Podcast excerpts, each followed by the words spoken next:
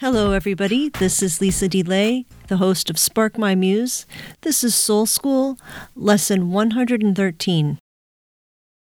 I'm so happy to be joining you today, and if you notice an upgrade in the sound quality, it's because my microphone was repaired and returned to me. Thank you so much for chipping in to those of you who supported me with my situation with my microphone. I purchased another microphone, but I do believe that t- it takes some external power to get it going, and so my computer won't recognize it right now. I'll need to buy some sort of extra power to supply it. At least I think that's what's wrong. I can't seem to get it working as of right now. But this repaired microphone is going to be doing the trick. In the United States, we just celebrated our holiday of Thanksgiving.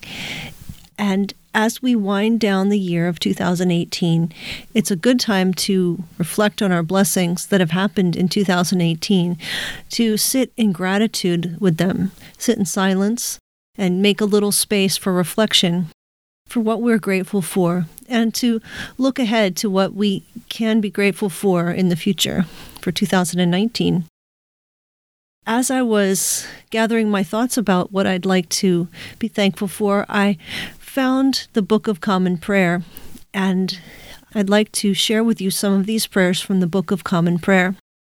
You can find the Book of Common Prayer online at bcponline.org, BCP Book of Common Prayer, online.org. The Book of Common Prayer provides a lot of different prayers for different times of the year different periods of the church calendar, and we're just about to begin the beginning of the church calendar with the start of Advent. And Advent begins this coming Sunday as we prepare our hearts for the Christ child coming. Every year it begins again with the waiting and the darkness and the patience that comes with waiting in hope for the Savior.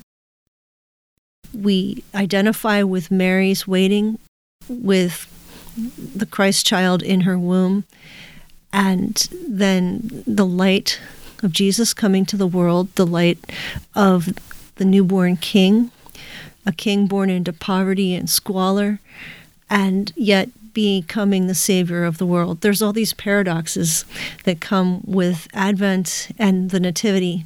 And then we work our way through the entire Christian calendar. Now, I didn't grow up with any of this at all. I was from a little Bible church that was very strict and uh, cast off all of those things that they considered from Catholic tradition, being a small Protestant church. And uh, if it wasn't in the Bible, that wasn't worth doing.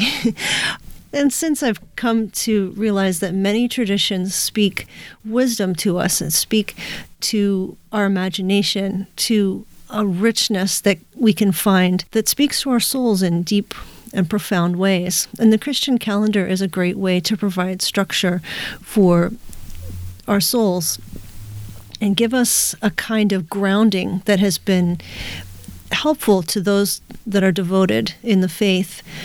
And this has happened for hundreds and hundreds of years. People all over the world join in together and celebrate the same things at the same times, at the same times of year, year after year after year. And it can be, for some people, stifling, but for other people, can be refreshing and grounding and rooting. And I find that some of these common prayers that are prayed, to me, they can be sort of comforting and something to go back to when you don't have yourself in a place where you feel ready to pray. You can use the common prayers of the people and you can use them to to fit nicely into the seasons. And these seasons reflect on the conditions that we find ourselves in and the conditions of our heart sometimes. As we go later into the Christian year we find ourselves at the epiphany and then lent and then moving towards the week of the passion and the Holy Week and, of course, Easter. And all these things can kind of add a richness to this inner world. And as I read these Thanksgiving prayers, I hope that you can kind of chew on them deeply and richly, meditate on them. Maybe this can be a time for richer Thanksgiving in your own heart and in your own life. It doesn't really matter what our circumstances are. There's always something to be grateful for, even just life itself. If you love someone or someone loves you, you have that to be grateful for. If you're breathing and you're still here, you can add something to this world, and that is something to be grateful for. We might be struggling through very difficult times, but the ability to reflect and be thankful is a wonderful human trait that I believe is a, a gift to us, a gift to our human nature, and a gift from God. And it is a comfort to me to find things to be grateful for. It is a comfort and a hope to me uh, that I cherish and I find very spiritually uplifting. And this can be a contagious thing when you are hopeful and thankful. It gives life to the people and the surroundings that you're in. Instead of taking life and sucking the energy out of the room, a thankful person adds life and vitality to the places where they are. The first one I'm going to read, this prayer of thanksgiving, is in the section called General Thanksgivings. And then I will read a part two, which is called a litany of thanksgiving. And the litany, of course, goes down a whole bunch of things one can be thankful for. Also, on this same page in the Book of Common Prayer online, it goes into other things that one can pray and be thankful for thanksgivings for the church, for the mission of the church, for the saints and the faithful departed, thanksgivings for national life, for the nation, thanksgivings for heroic service, thanksgivings for the social order, including diversity of races and cultures, thanksgiving for the national order, for the beauty of the earth, and for the harvest, thanksgivings for family and personal life, including these prayers for the gift of a child and for the restoration of health. There's something about prayers that are meant for gratitude that can soothe and satisfy the soul in ways that other prayers cannot. Prayers that were meant just for this specific thing. So, in this time of Thanksgiving, before the Advent time comes along, I hope that you can be refreshed in a way that only gratitude can give. And if you don't feel like you can find something to be grateful for, perhaps you can ask people what they are grateful for, and that might be able to jog your mind for some things that you can be grateful for. It's possible to always find something to be disappointed about or disillusioned with.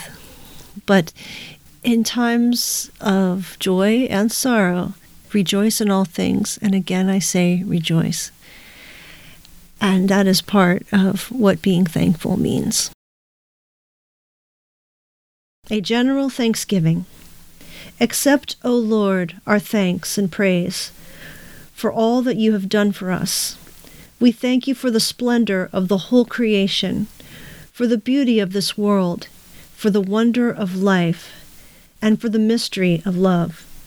We thank you for the blessing of family and friends, and for the loving care which surrounds us on every side. We thank you for setting us at tasks which demand our best efforts, and for leading us to accomplishments which satisfy and delight us. We thank you also for those disappointments and failures that lead us to acknowledge our dependence on you alone. Above all, we thank you for your Son, Jesus Christ, for the truth of his word and the example of his life, for his steadfast obedience by which he overcame temptation, for his dying through which he overcame death, and for his rising to life again, in which we are raised to the life of your kingdom. Grant us the gift of your Spirit, that we may know him and make him known, and through him, at all times and in all places, may give thanks to you in all things. Amen.